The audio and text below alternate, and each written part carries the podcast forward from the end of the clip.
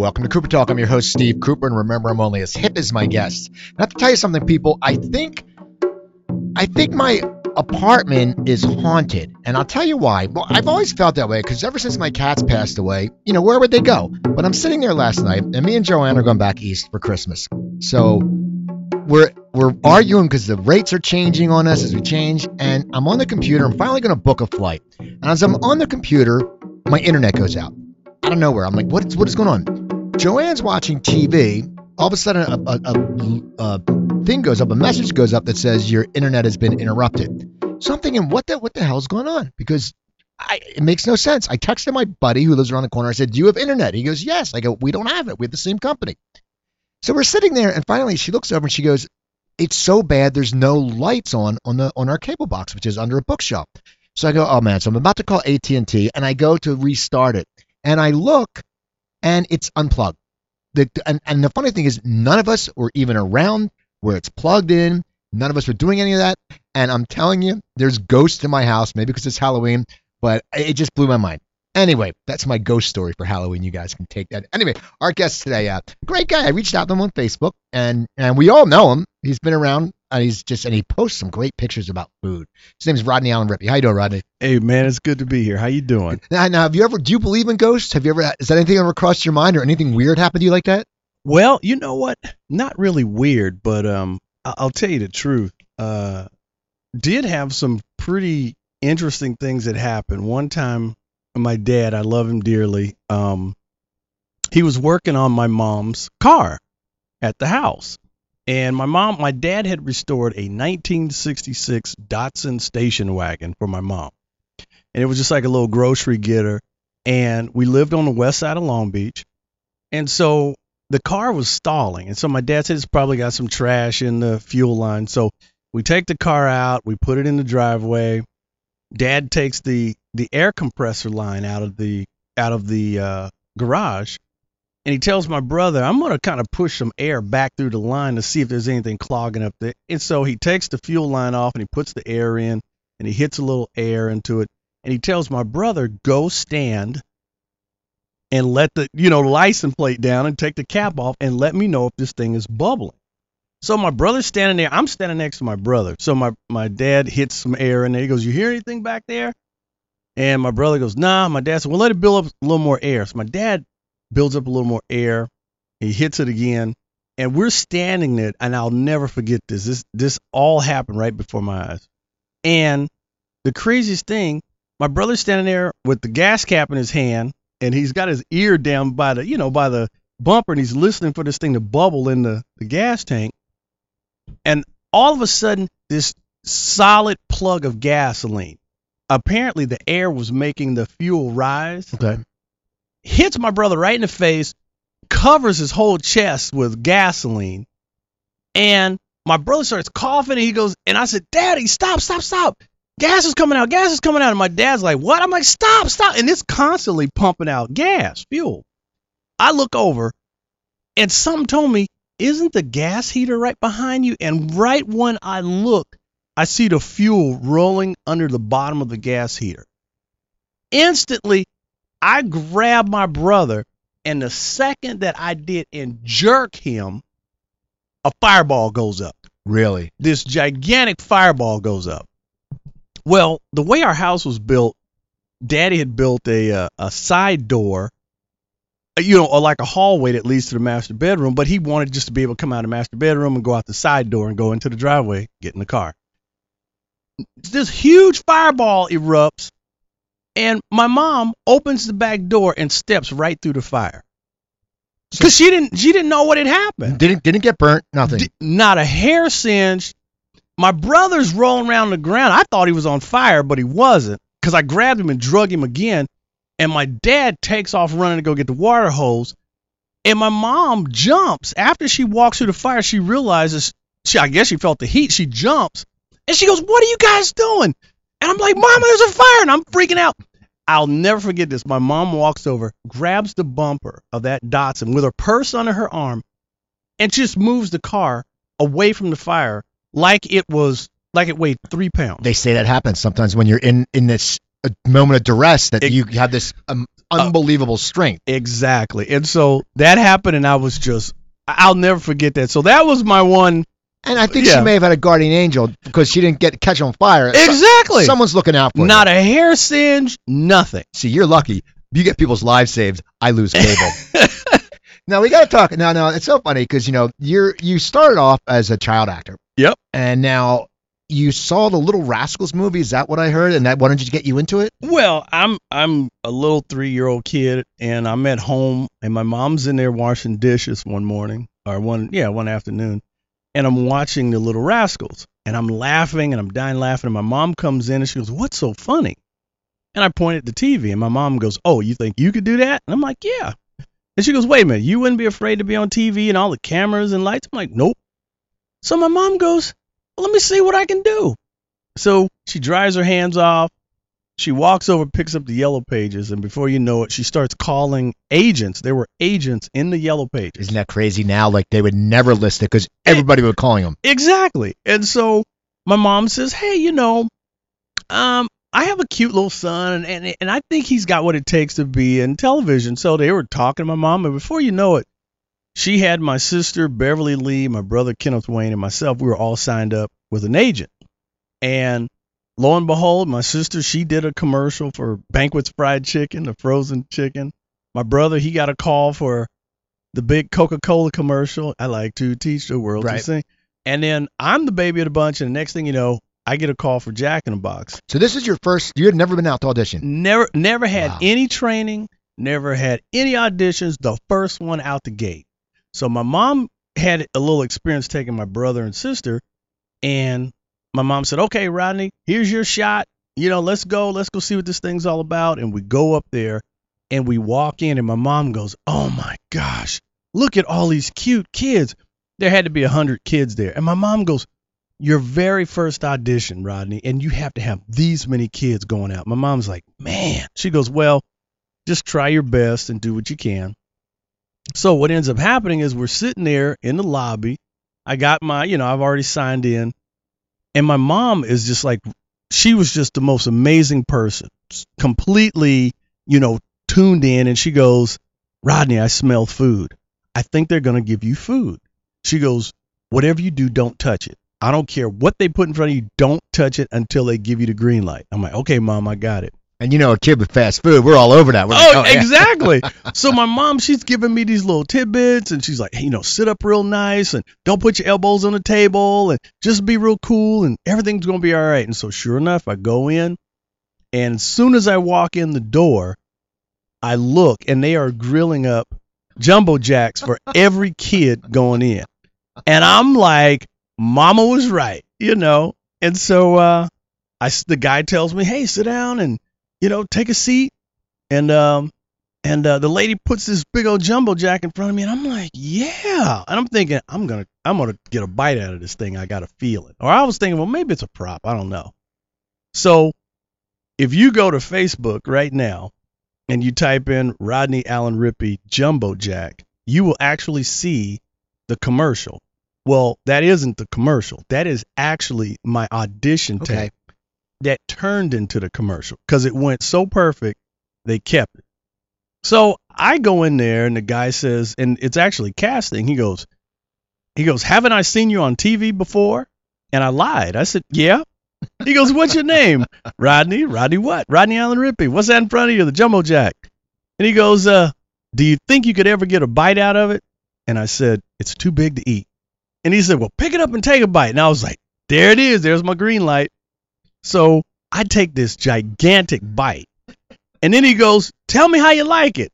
And I put it down and I remember what my mom said. I said, I can't talk, my mouth's full. And so he died laughing. And so I walk out the door.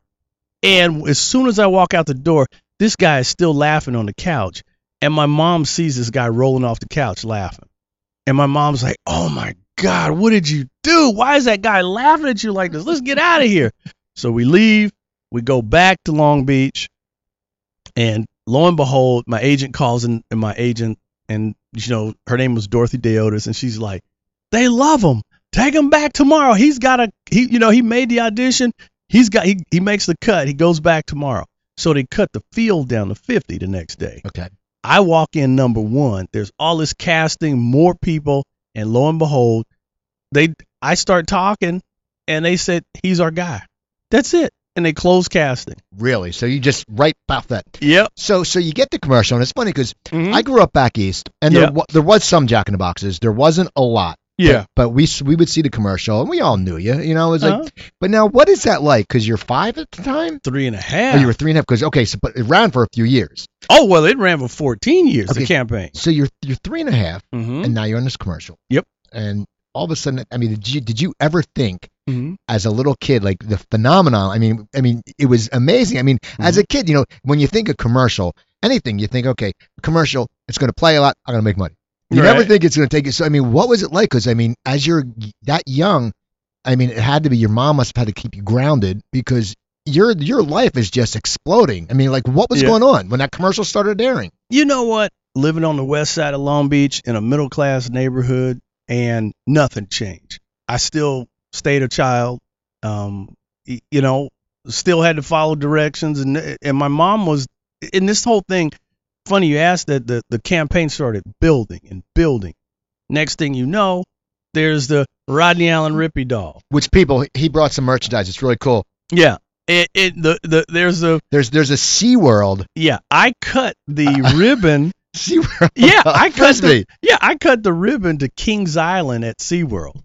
And then there was the t-shirt, the the the, the Take Life a Little Easier t-shirt. There was an album. And lo and behold, everything was just building, building, building. And I said to myself, you know what?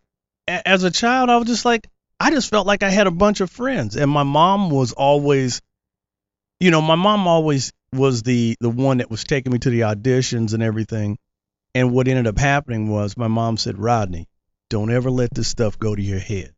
She goes, the moment that you start thinking that you are somebody, she said they will hate you and turn away. And my mom told me this like at the age of four. And I was like, really, mom? She goes, that's right. She goes, Rodney, this is a job. This is very serious. She goes, Rodney, do you see all these people standing around here, all these lights and all? I'm like, yeah. She goes, it costs a lot of money for this stuff to happen. She goes, but sweetheart, I want you to focus on your job, deliver your lines. That is it. I don't want you worrying about nothing else. I'm like, okay, mom. She was like my coach, never a stage mom, always with full love and support. And, and she was my eyes and ears. And so there'd be days that I'm, I'm filming and if they, if my mom, she would just kind of be floating around the set. And if they said, you know what, that Rodney, he, he's a pro- he's a pro. He hammered it. He's good. We got Rodney's part down. And my mom would hear that. She would come over. And the, the funny thing was, if you remember back in the day, I had this gigantic afro. Right.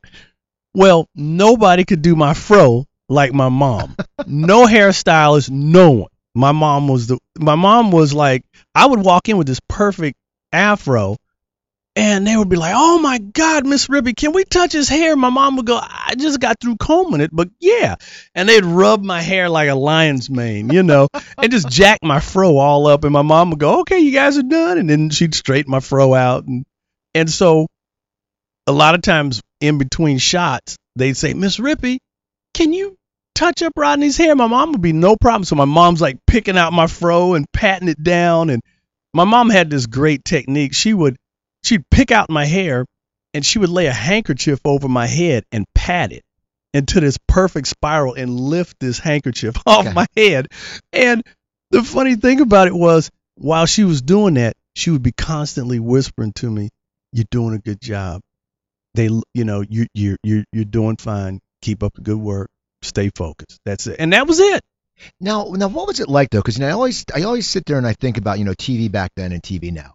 Mhm. TV back then, there was only a few channels. TV Mhm. back then, you couldn't DVR fast because everyone goes when you watch TV now, you DVR, you fast forward through the commercials. Uh huh. You're on every network. You're on every show. Yep. What I mean, was there mania? Like when you would go out in public, I mean, what are some things that happened to you that, and especially as a little kid, Mm-hmm. you, you can't sit there and think, you know, as a little kid, you can't be like, wait a second, all these people. I mean, you went to, like, wasn't there some signing where like thousands of people showed up and you Yep. could you could barely write anymore? people, if there's some of the uh, listeners here, they might remember a autograph signing that took place at the May Company on Wilshire Boulevard over near the Fairfax district. Thousands of people showed up because I was signing my doll, my the Rodney Allen Rippy doll. And so if you go on eBay, you might find one. It might cost you 400 bucks, but you can find one. and the whole thing was I was always I, mean I could I could do a commercial, I could do an autograph signing, we could go out of town for some meet and greet. And the moment that I came home, back to normal. Now the neighborhood knew me. Everyone on the west side of Long Beach knew my house. And so I'll tell you a funny story. I'm I'm a little kid. I'm playing in the front yard and we became like a tourist attraction. People would literally drive by and point, there he is. There is Rodney. And so my mom's in the house doing something one day and she looks out the front window in the kitchen and sees me standing at the front gate doing autographs. And my mom goes, "Oh my god!" And she comes running out of the house. She goes, "Rodney, come here, come here." And she brings me in the house. She goes, "Don't do that." I'm like, "Mom, they want an autograph." She goes, "Baby, you can't be walking up to." And you know, as a kid, you know, You know, you don't I- think there's I any danger. You don't Yeah. think, yeah. and so, but I always thought like, you know, it, it you know, they're my friend, and and so, and I've kind of always carried that through my life, and so I've been very thankful and have met so many wonderful people, traveled, and you know, and, and thank God, man, it's just re- relatively problem free, you know. Well, what amazes me is, you know, as I was looking through, you had sent me some info, and it Mhm. amazes me about you were somewhere, and Michael Jackson actually knew who you were, which, you know, no matter what age you are, if Michael Jackson knows who you are, hey, guess what? The damn king of pop knows who I am. You, that's a big thing. Now, Yeah. you're a little kid, Mm-hmm. and now, now you were sitting there. Did he come up and talk to you, or how did you? Because I know he started calling you, Uh-huh. which also, which is funny, is you know, if me as a little five year old, you know, if if like or six year old, if a teacher was nice to me, you'd be like, oh, this is the biggest entertainer, not just in the country, in the world, mm-hmm. and he's calling you. And it's not like now with a cell phone, like, hey, I mean, Yeah. he's, he's making the effort to call you on a phone. right. I mean, how did you get to start the interaction with him? funny thing, I was at the very first American Music Awards, and again, if you go to YouTube and you type in Rodney Allen Rippy and just put in Michael Jackson, you will actually see a Dick Clark Productions clip where we did this funny little scene. I was there at the American Music Awards, me and my mom again, and I'm sitting on the second row. Right in front of me was, you know, the first row, and on the back was a piece of paper tape that had Michael Jackson. And I said to my mom, Mom, it says Michael Jackson on this seat. And she goes, Yeah, sweetheart, your name's probably on the back of yours. And I'm a little kid and I'm on my knees and Right. scrambling. I'm like, My name's on the back. She goes, Yeah, Rodney, that they put us here. And I'm like, Mom, do you think Michael's gonna sit here? She goes, Probably. So the show starts, and a cou- and then when they take the first break, Michael walks and sits down right in front of me. And I mean, he's the Jackson Five. We Yeah. listen to his music. I'm like twisting. You know, I'm having a fit. And my mom's tapping me like, chill out, man. It's no big deal. And I'm like, can I talk to him? And my mom says, Rodney's right there. Talk. So I tap him on the shoulder. And he looks over his shoulder, Michael does. And I said, You're Michael Jackson. And he goes, And you're Rodney Allen Rippy. Wow. And I'm like, Ah, my hair catches on fire. Literally, I'm like, You know me? He goes, Of course I know you. And I'm like, Can we be friends? He goes, Sure, we can be friends. I said, Can I have your number? He goes, Yeah. He goes, You got a piece of paper? I'm dying at this point. So I write, my mom writes down our phone number. I give it to Michael, and he says, I'll give you a call. I'm like, Okay. And my mom's looking at me, so we get in the car after the show, and we're headed home. And I'm like, Mom, do you think Michael's going to call me? She goes, Sweetheart, Michael's a very busy entertainer. He's traveling all over the world. Don't get your hopes up. I'm And telling we- you. And as a kid, we do because we think, okay. Oh, yeah, yeah, yeah. And if you know Hollywood, people always say, I'll call you, and they don't. Uh, all right. And so my mom was preparing me. I'm not kidding you. Saturday morning at 10 o'clock, phone rings. It's Michael Jackson. And he calls me and, and uh, talks. And this was before call waiting. So he says, Hey, I'll call you on uh, Saturday. Uh, I said, Well, when we talked, I said, Well, when you going to call me again? He said, I'll call you next Saturday, 10 o'clock. Every Saturday for like a couple years at 10 o'clock on the dot, Michael would call me. And what would you guys talk about? we talked about. He said, "Hey, how you doing? What'd you do this week?" He said, "You got any auditions? You got anything?" He and he gave me a lot of people wouldn't believe this. He gave me straight, like some of the best information. Like, you know what, Rodney? When you're out and your fans come up to you, always make time. Always smile. Always look great. Make sure you know. I know your mom's gonna take care of you, but always look like a million bucks. These were words of wisdom that came from Michael Jackson himself. So he, I don't know if he saw a little bit of me and him or whatever, but he gave me advice that I adhered to and, and took very seriously till this very day. Now, how did the album come about? Because you you recorded. Now, how old were you when you recorded an album? Believe it was five. And didn't you? What you did you record it in France? No, no. No, no, we recorded it here locally. So, so, And- so did, did could you sing? I mean, what, how did that? How does that come about? Like you're a kid in a commercial, and they go, and, and back then, you know, it's so funny because you look back now, and I love it. Uh-huh. Like you look at like you know, William Shatner recorded an album, and then Leonard Nimoy, and Uh, and all these people record albums. How does it happen? And and and do you just did you think you could sing well, or are you a good singer? How does it happen? Well, brother, I tell you what happened was that is how powerful that Jack in the Box campaign started out.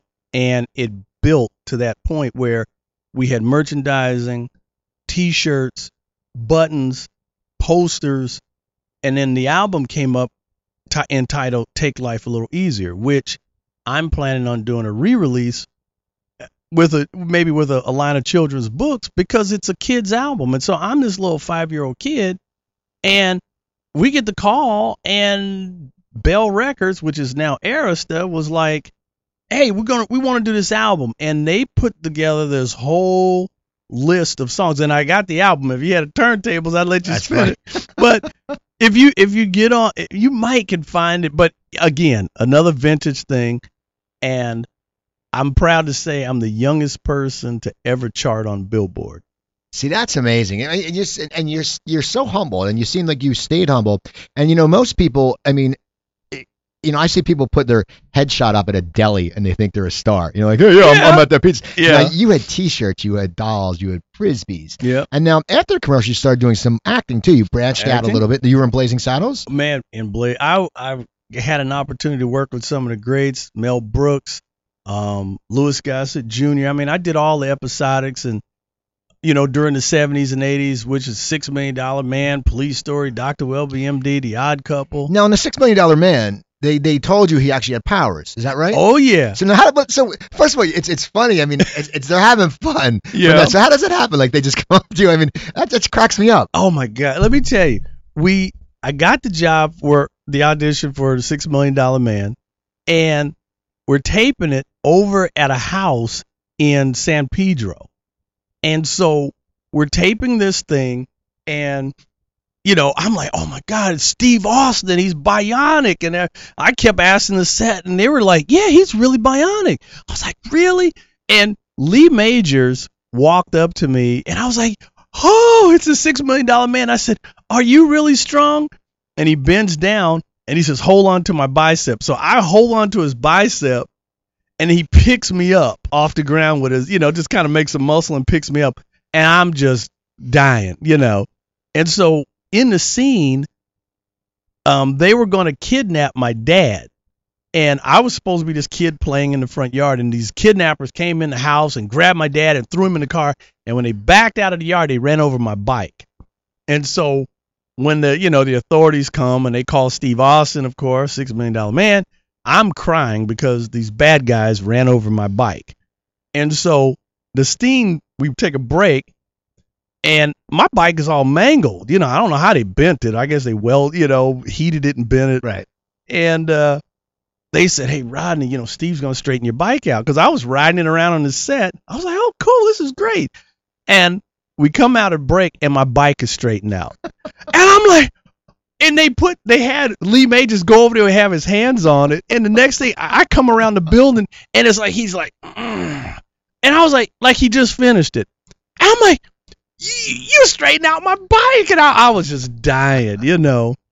So and it's, so so you're doing that. And I know you're on the cover Ebony, which I mean, so, I mean, you were it was a huge thing. So Mhm. now, when do you sit there and do you start getting tired of auditioning because you you've had such a for a little kid, you've done more in just a few years Mhm. than most actors would ever get in their lifetime. Mhm. And as a little kid, it must also, it's like anything. You know, it's like I, I you know, as a little kid, you love like I grew up back east, so Yeah. in in in the summer we love baseball. But when it was Mhm. fall, we love football. When it was winter, we loved hockey and basketball. Mhm. You get bored. Did you start getting? I mean, bored because you were having this cool life, but as a kid, you like you've Mhm. done so much. You have to probably sit there and go, yeah, I'm I'm, I'm a little bored. I'll tell you the truth. What happened was after I landed the Jack in the Box commercial, things are in high gear. My mom sat my sister Beverly Lee and my brother Kenneth Wayne down and said, "Look, how you guys like it? You know, are you enjoying it? You know, Beverly, you've done a commercial. Kenneth, you had a couple auditions. Rodney, you, you got the Jack in the Box spot. How do you guys feel?" And my brother and sister, who are older than me, I'm the baby of the family. My brother and sister looked at each other and were like, "Mom, we don't like it." Let Rodney do it. We'll support him. And my mom was like, What? Are you kidding me? We got all these pictures and headshots and you've had some success. Why not keep going? My brother and sister were like, Ah, we don't want to do it. Let Rodney do it. We'll support Rodney. So my mom looks at me at the age of four and says, Rodney, I know your brother and sister don't want to do it. I know the way it always is. If they don't want to do something, you don't want to do it. So tell me now and we'll wrap this up. And I said, No, I'm having fun. And she goes, Are you sure? As long as you're having fun, we'll continue. I'll take you to auditions. But my mom, my mom didn't care. She's like, Rodney, this ain't for me. This is for you. She's like, if if whenever you want to wrap it up, just say so. She goes, because I don't need to be driving up to LA. And I'm like, okay. And we can, I continued, and that's where mom became my my my my you know my the love of my life. But she was my travel partner. We traveled all over the United States. We went to London, England. I performed my album in London. I walked on the grounds of Buckingham Palace.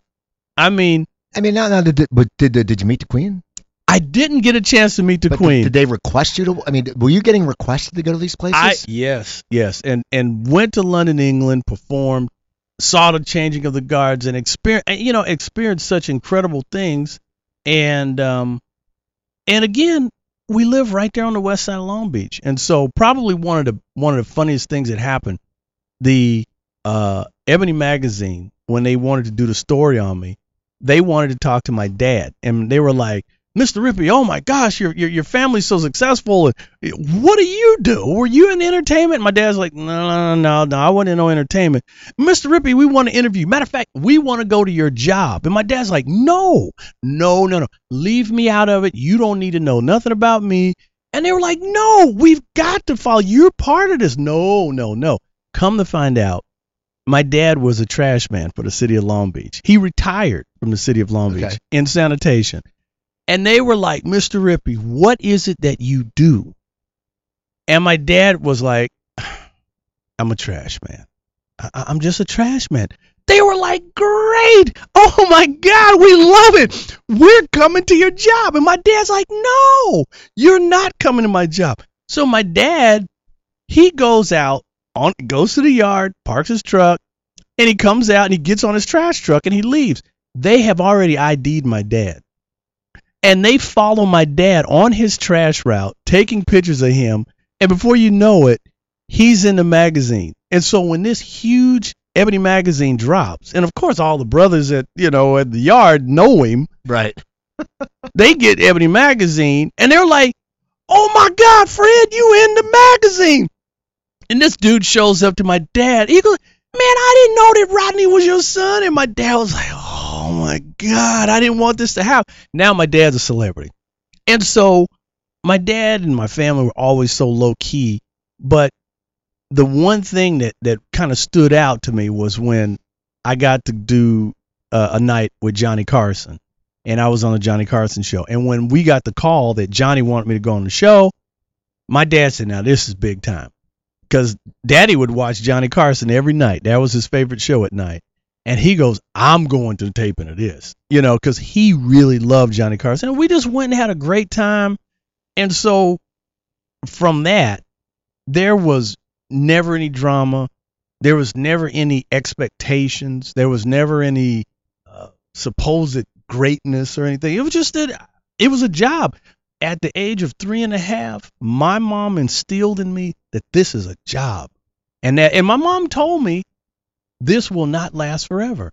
She said, Rodney, one day this thing's going to come to a halt. I just want you to be prepared for it. And she said, but we're going to ride the wheels off of it. We're going to have as much fun. I want you to enjoy it. She said, but you will grow. There will be other things that you will do. You will go on from here. And my mom had the wherewithal and, you know, and she just instilled in me core principles of life. And, you know, that's what it is.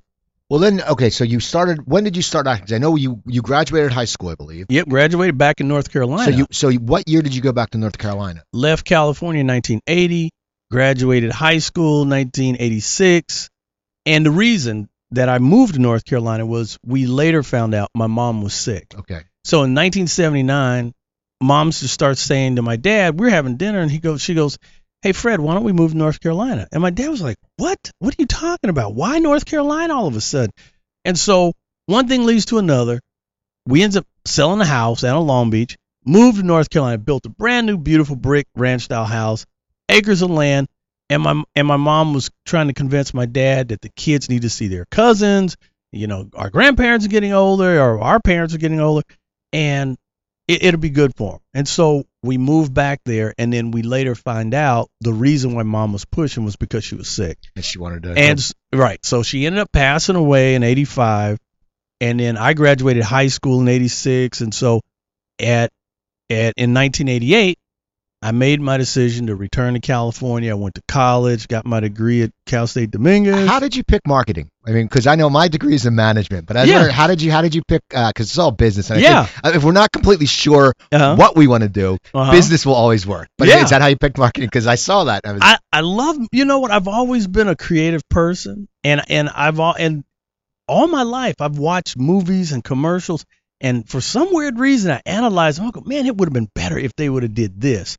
Or I think it would have been more impactful if that would have happened. And I always kind of got into that. I always wanted to work in advertising and creative you know on that creative side.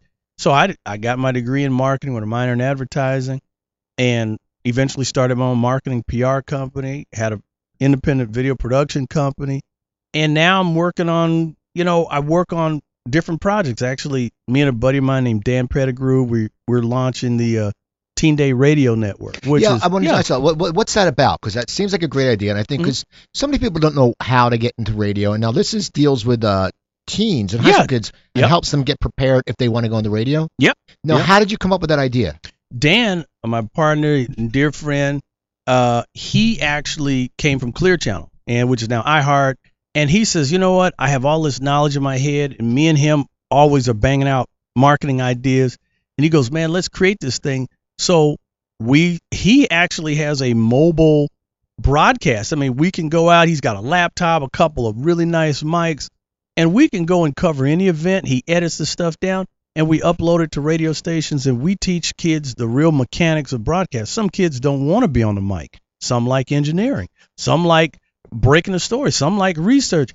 But this is like taking your high school paper and giving it, you know, you supercharging it. And the whole goal is um if you go to, you know, LA County or the LA Unified School District, there aren't any schools in LA with radio stations anymore. The only school around that has a radio station is Beverly Hills High School, and we're working with them.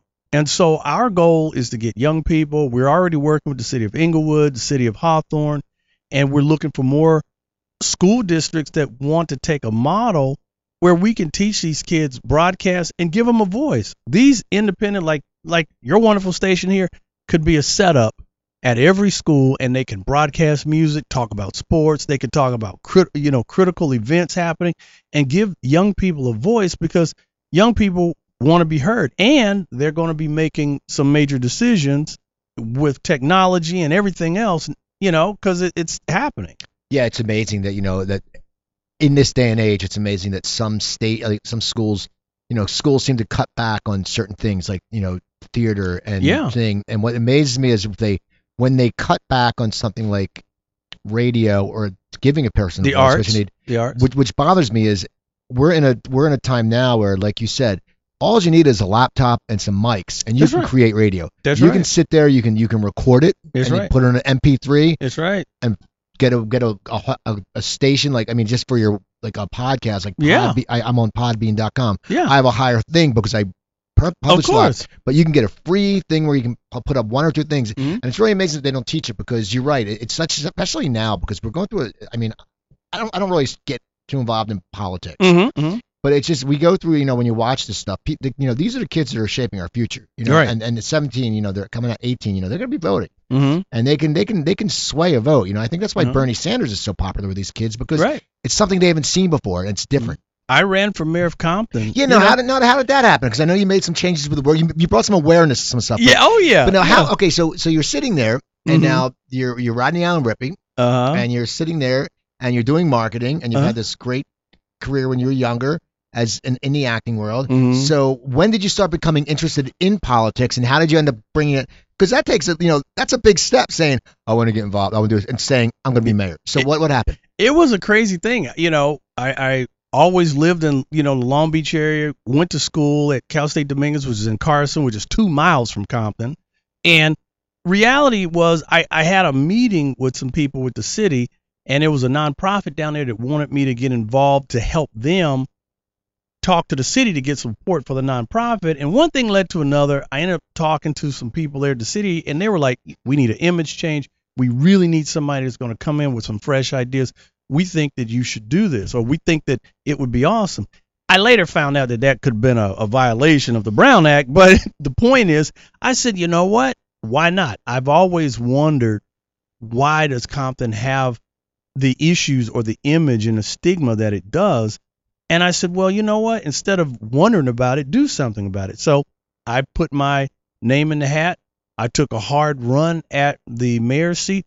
It didn't. I did not win, but let me tell you something. Right now, to this very day, the things that I was going to change is still happening. Like what were some of those things? It's just the, the the image of Compton. Compton is known all around the world, but it's known for the wrong things. And there were they've had problems with a little bit of you know m- you know hand jive with money and, and and stuff. Just and it just didn't make sense that they did not push. I mean, you go through the city. If you ride, and this is for all you solar companies, if you ride through Compton, you won't see one solar panel nowhere. You look at the street lights; they're dingy. There were street lights burned out. I, when, in the middle of my election, I rode through the city and I said, "That's going to change." That's. I said, "Why are there no trash cans on the corner? None." And I'm like, "That's why there's trash on the street." You ride down an alley. What is all this stuff dumped in the alley?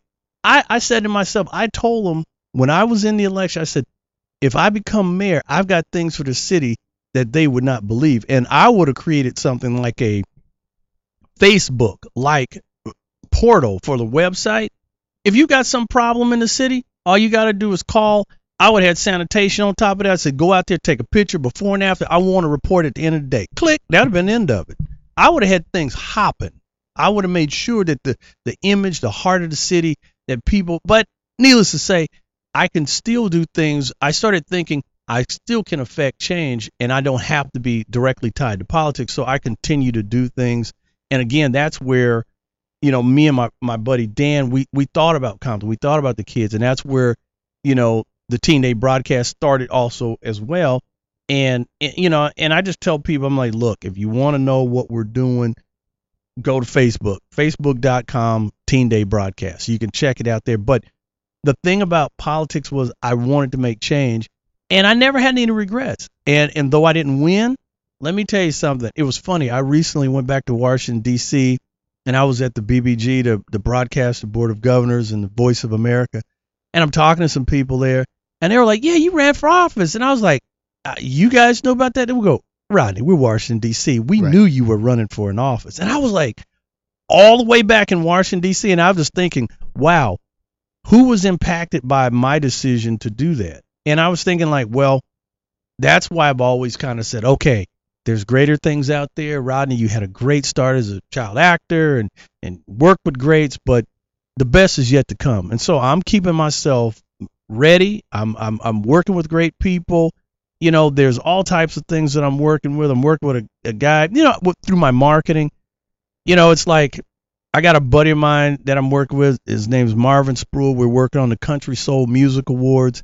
I got a dear friend that that that has um James Andrew. He has he's a a, Latin designer and and tailored to the stars. All of these different things that that I'm doing, different plugins, different people. I have a lot of people in my wheelhouse, and it's just like I'm like, okay, keep pushing because all of this stuff is going to mean something, and so that's why I keep moving forward. I keep working with great people and just doing my best, you know. Now, now you do all this. Now you said what you what you did when you were when you were running for mayor Yeah. can still take effect and it's still Sure. happening. How does that happen? How do you make that happen? I mean, do you sit there? How do you get your points across? Because Mhm. as you say, you know, it's like I, I had a past guest, an actor named Mhm. Randy Ryan, Sure. who does uh, the school. He went to the lower income neighborhoods Mhm, mhm. and helped them develop uh, gardens. It's called uh, Right. Garden School, and he said it was amazing that these Mhm. kids they actually you know he would go to Compton and it was impossible to cook it you know to get them started at first because there was like the, the the dirt and everything was just disgusting they had to start Right. over with things so he makes it how do you keep making a difference how are you doing that to certain the points you want to do like Mhm. have you are they changing lights in in Compton are is the sanitation changing Well, the the funny thing, you know, I I I still ride through, you know, I've ride through there just to kind of see what is changing, and and you know, you read that you read things that are happening in the news, and and you just kind of wonder, you're like, it, it's the the progress for me is too slow. I think that things could happen. It doesn't take a, whole committee to get things. to just get the community going. When I was there, I wanted to do a block by block challenge.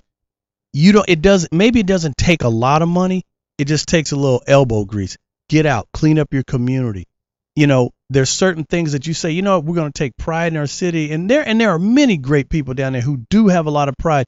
It's just winning the balance you know having more positive than negative and, changing that whole image. And, and that and that's just not not with just compton. That's with life. That's with every city. That's with every individual. It's step by step by step. Now I'm gonna get back to your acting real Yeah. quick. You know you did that for years and then you went to college as Mhm. marketing. Was there any time you wanted to go back into it or was there anything that, that I'm I'm still into it, you know, and like I said, looking on developing my own possible late night show. I've I've got some ideas that are hooked into programming, and I'm thinking like, you know what, anything could happen. So that matter of fact, I've been recently traveling back to the East Coast and maybe uh, relocating to Washington D.C. There's some opportunities and some people I've been talking to, and you know what, I'm definitely gonna be letting Steve and all your listeners know. I'm gonna be letting you know, man, what's happening with me in the uh, next few months to come because it, it's time to shift, you know. And I'm like, you know what, Rodney, you're single, no kids, you don't have anything holding you back, and I'm like, I, it's like pedal to the metal. I, I'm not worrying about anything. I'm just going step by step and looking at every opportunity. And I've got some great people talking to me, and I, I'm just kind of like I'm, I'm completely open to new things, but I am looking at uh, developing content. I am looking at, um, and it's not that I'm uh, dying to get back in front of the camera, but I love it. It's fun, you know. It's once it's in your blood, it's in your blood. But I'm looking at uh, hosting positions, you know, TV shows, episodics, whatever, and and feature film work as well. Now, how did you come up with? You said the uh, Country Soul Awards. Now, Yeah. I know some of the people you're looking at. It's Charley Pride and different Yeah. people. Are you a country music fan? Has that been, or, or have you always been a country music fan? Or I mean, because Yeah. I, I know a lot of people who are country music fans Mm-hmm. who are old school. My friend Steve McGrew is a very Uh-huh. popular comic. He he loves the old school country. Yeah. He hates the new stuff because he, he's like, you know, it's changed a lot. And that's, Mhm. I think it's like anything. Like for, for me, you know, I love, you know, new wave and stuff like that when I was younger and, and punk. And then, and then Mhm. you sit there and you sort of have like that, eh, this new stuff. Like, you know, you're not going to sit there and say, this guy's a best guitarist. You know, no, he's not better than Jimmy Page or Led Zeppelin. You know, what I'm saying? We, we have a bias. And it's, I think it's because we're old and we're, you know, More mature. Uh, yeah, go. but now, now, were you always a country fan? And when did you start getting into country? it was it's a strange thing. I actually co-executive produced a country artist by the name of Ben Rombout, and he produced a song called 21 Days, and it's a dedication to the men and women of our armed services. I love our veterans out there, our active men and women of the armed services. They need all the support that they can get, and so we created a song, and from there was on the kind of the fringes of music, and uh, bumped into a, a, a guy here in, in L.A and he started telling me about his dream. And the next thing you know we kind of partnered up and and there are people who i know. And i said look man this thing's got to be packaged right, and so started working on some content. And his name's Marvin Sproul, and, and you know what? The funny thing is, he was from Williamston, North Carolina himself, and he was you know he's a black guy that loves country music. And he started telling me all of his life he he was like this bumpkin and watched hee haw and minnie pearl and but he had a real true love for country and as he started digging in he started finding the uh, soulful side of country people like bonnie raitt uh, deana carter wynonna judd uh, charley pride ronnie milsap the uh, a lot of people don't know know that the pointer sisters won a country Grammy for their song Fairy Tale. I did not know that. See, Deana, all of, Deana yeah. Carter's great. She was on the show. What a what a talent. There what a you go. sweet, sweet woman. So all of these things is so we started developing and how did I get involved with Country Soul is because new content, new groundbreaking opportunities. Country music is one of the largest genres, the most money making genre of all music. And there is a untapped area and then and me and my buddy Marvin are are keying in on it. And we're looking at doing an award show that will honor the soulful side of country. We've talked to Milsap's people. We've talked to uh, uh, Charley Pride's people, and they were like, "Wow, we've never heard of anything like this." Yeah, if if you if you get this thing set up, we will come to pick up an award. And so, I mean, the same people who make the Grammy Awards, who design it, my buddy's already talked to him because he said we've got to have an award that's going to stand out. This thing has got to stand out. So, you know, it's it's everything, piece by piece, brick by brick.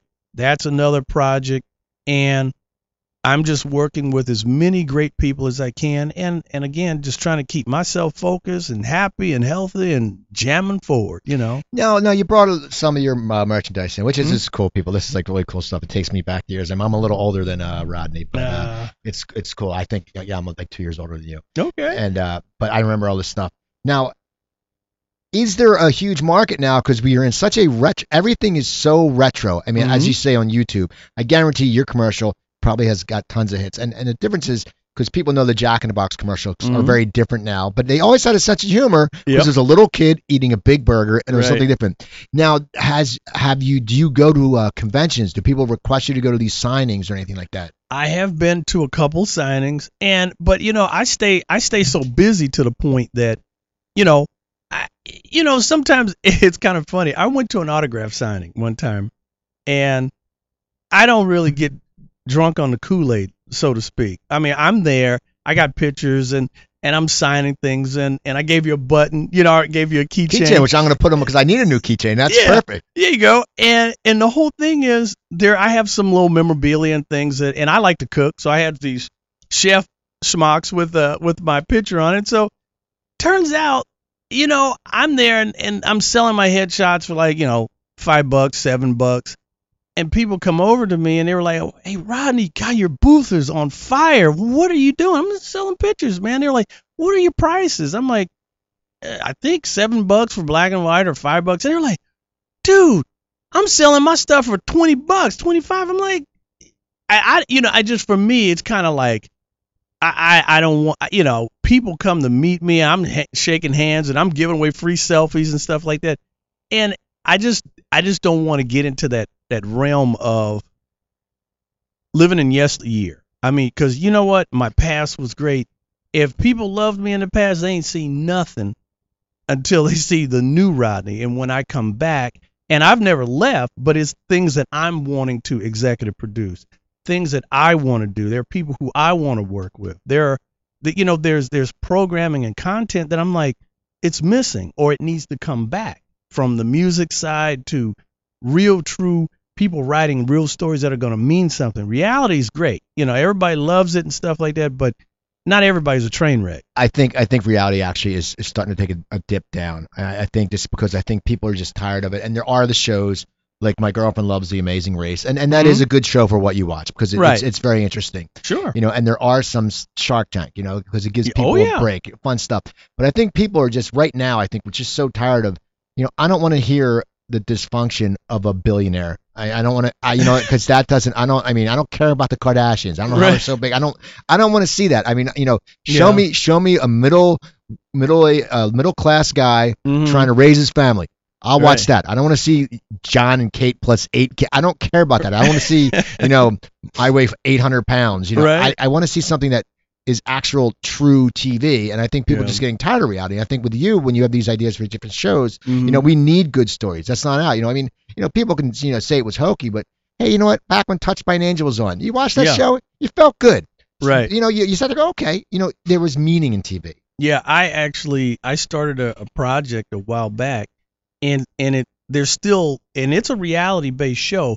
But let me tell you something, there's nothing like it on TV, and and it was all about helping people through giving, and a lot of people don't realize how many people struggle and how many people just need that little hand or that little bit of inspiration to push them forward. We see every day in the news that person. I, I had a discussion with somebody recently about um it, it's kind of weird. I don't know why. Eh, you know, God has given me this thing. I could be standing on a street corner, getting ready to cross the street, and I could be there with a whole crowd of people and just stand there waiting. And next thing you know, somebody's telling me their whole life story. And I'm like, why are you telling me? There's like eight other people standing here. Why me? But I'm like, you know what? I, I try. I, I looked over this one guy one day, and he looked, just looking at him, he looked like he was sad. And and someone said, Rodney, don't do it.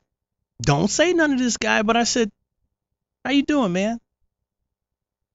And he took a deep breath and I said, You look sad. I was like, What's wrong? Yeah, and I was like, Don't say that, Rodney. And next thing you know, this guy's pouring it on.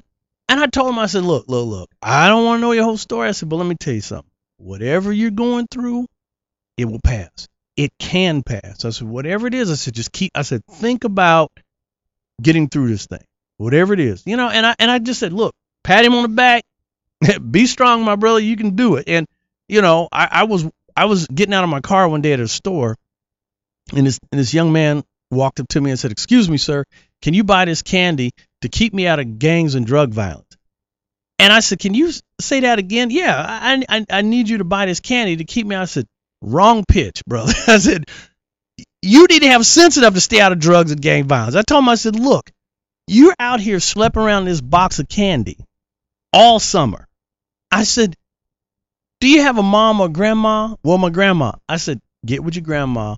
I said, you see all this candy? I took these boxes of candy. I go, some dude owns this company. You're making this dude rich. I said, create your own candy. I said, make cookies. I said, go get some cookie dough make your own cookies. Set up a cookies. I said, you never know. I said, man, I said, do some research. There's a guy named Famous Amos. Guy started making cookies, blew up, made millions of dollars. I said, so think about that. And I, and I, I encouraged him. I said, look, I don't need a lot of candy. I said, but look, here's a couple bucks to support you. Remember what I said. And the kid was standing there looking at this bucket of candy like, you know, this guy's got a good point. Right. You know. We have a few minutes left. I want to Yep. talk about your, your cooking because I know Yeah. when you went back to North Carolina, and I just, as my listeners know, I, I was diagnosed with a heart problem a few years ago, so I have to Uh-huh. watch my sodium. Yep. And and the one thing I noticed about Southern cooking before I got the problem, I had my problem was probably why I had my problem. Oh my was I would I would know I would go I would fly back to see my girlfriend back east before she Mhm. moved out here, and I used to have a when I started off flying before Virgin flew at Philly, Mm. there was a I, I would fly through Atlanta and I would go to this place and it was Southern cooking. I remember getting chicken fried steak and getting extra sides. I had chicken fried steak, collard greens, macaroni and cheese, Mhm. and black eyed peas, and it was so good. But I just can imagine how much salt was in it. But now, are you? Do you like to cook Southern style, or was like those pictures? Was that you Yeah. cooking, or was it your sister cooking? No, I cook. There's some things that I cook. I love to cook. And matter of fact, that's a that was another thing that I've started to develop. uh, Maybe a possible cooking show called "What's Cooking with Rodney," and it's basically I would cook with all my guests, but really get into uh, the different ethnic styles of, of food and having an ethnic group of people coming on my show. So because it's like my mom, we had a neighbor that that that was Indian in Long Beach, and my mom started cooking curry and the lady could smell it and she goes i smell your cooking and the whole thing is i love to cook but i've been thinking very seriously about you know being more health conscious and i try and sometimes man I, i've cooked a, a, a side of dishes of of brown rice with collard greens on it you know and i do try and sometimes i'll get a, a craving for spinach and i could just steam some spinach man and and i mean i eat bad sometimes but i also eat Well, yeah. good too Well, you know what I hate? You know what I hate about spinach mm-hmm. is, and I spinach is so good, uh-huh. but you put a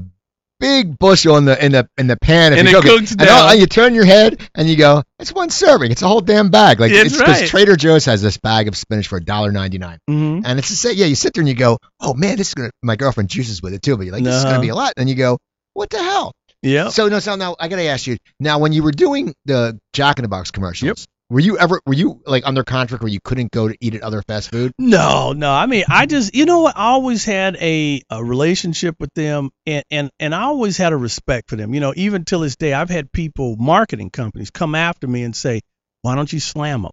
Why don't you say I don't eat them no more? I, I eat it, blah blah blah." And I was like, "Why am I gonna throw them under the bus?" I go, you know, even if I'm not doing the commercials with them right now, who knows? The phone may ring. Matter of fact, I wanted to produce my own burger. I they should have the Rodney Allen Rippy burger on their menu, just like McDonald's has the the McRib that floats in and out. People you would buy it. People would buy it. I think so. But I'm happy, you know, and, and I've always enjoyed them. You know, I really have. And what would be on that burger? I actually created a aged blue cheese sirloin burger, and that was That's good. yeah, that was my burger. That you know, and and matter of fact, my burger was featured at a five star restaurant, the Anaheim White House here in Anaheim. A five star restaurant featured my burger for a month. See, that's now. Did it sell well? Oh yeah, oh yeah, it, it did well. So and but I just I wanted I do want to say uh, just a little quick you know birthday wish to a dear friend of mine, um uh uh Lucian Nehemiah. He owns uh uh goodness uh well connected gear. Today's his birthday, so shout out to him. You know, Happy birthday, Lucian. And my birthday's Friday. So Hey, we're, happy we're, we're all, birthday to you we're all those. Scorpios. We're crazy. there you Okay, go. So now, now, where can people, uh, where can people follow you? Now, do you are you on Twitter? I am. I'm on Twitter. And- Rodney Allen Rippy on Twitter. Do you tweet a lot? I do once in a while, you know, when I get time, but you can really find me. I do more. If you really want to have a few laughs, catch me on Facebook. I'm I'm about maxed out. I got like five thousand. I got to bump it up, but anyway. But you can find me at facebook.com slash Rodney Allen Rippy or catch me at rodneyallenrippy.net. Now, what can we find on RodneyAllenRippy.net? Just information. You know, I'm going back through the website and everything, but it's a a little bit of some of the things that I've done in the past, and it talks about my old radio show. I had my own radio show here in L.A. and there's always things coming up. So I try to keep it updated and and um, man, I'll I'll keep in contact with you. Now, what if kids are listening and they want to get in touch about the radio? Do they email you or do they go? To, I know there's a Facebook page. I liked it today. Yeah. And did, is that where they go where they can get more information on it? If they would like information, they could reach out to us at, at facebook.com slash teen day broadcast. And um, again, we'll get back to you. We'll find and, and the thing is we're trying to find school districts. Oh, one last thing. Um, got, I'm actually co-executive producer of a documentary called Rise and Shine, and it's all about the arts and education. So look out for that. That's going to be coming on uh, KLCS, which is a uh, the uh, learning channel here and, and and with PBS here in Los Angeles and the whole surrounding area. And so working with people, it's all about kids education and just enjoying life, man. I want to thank you for coming on. And it was great. Now, now, now, I bet they, I bet people can find your merchandise on eBay, You can, but you don't make any money off that. I don't make any money, but you wait till I relaunch my own line, then I'm we'll telling make you, some we, we got those shirts. I like those shirts. It's a good shirt. Anyway, so people check him out, Rodney Allen Rippy. Follow him on Twitter. Check out all his good projects going on. Go to his website, rodneyallenrippy.net, and uh, yeah, follow him on Facebook. And you know, when he maxes out, I bet he'll sit there and uh, have a Facebook fan page. Also, follow me on Twitter. It's at Cooper Talk. I tweet all the time. I tweet fun, funny stuff when I think about it, and you know, just weird stuff. Whenever there's a debate, follow me on Twitter because I, I really Woo. go crazy in that. And uh, go to my website, coopertalk.net. I have over uh, 430 episodes. You can always listen there, and you can email me through there, Cooper at coopertalk.net. I, I got a little behind, so this week I'll probably be posting one a day because I just I, it's, I've been crazy busy and just stuff like that. Also, uh, iTunes and Stitcher, the same thing. It's Cooper Talk. That's uh, one word. Follow this there. If you have an Android phone or tablet, go to the Play Store and you can get the Cooper Talk app for free. All my shows go up there. You can listen to it on your table and or tabletop or wherever you're doing. It's great. And also, don't forget my other website, stopthesalt.com. Stopthesalt.com. You know, when I had my heart problem a few years ago, I had to change my diet. So what did I do? I went out and I wrote a cookbook. It's 120 recipes. They're all low sodium, easy to make. And the thing about this cookbook is it's sort of more it's sort of more guided towards men hmm who cook for one because everyone says it's hard to cook for one, which it isn't.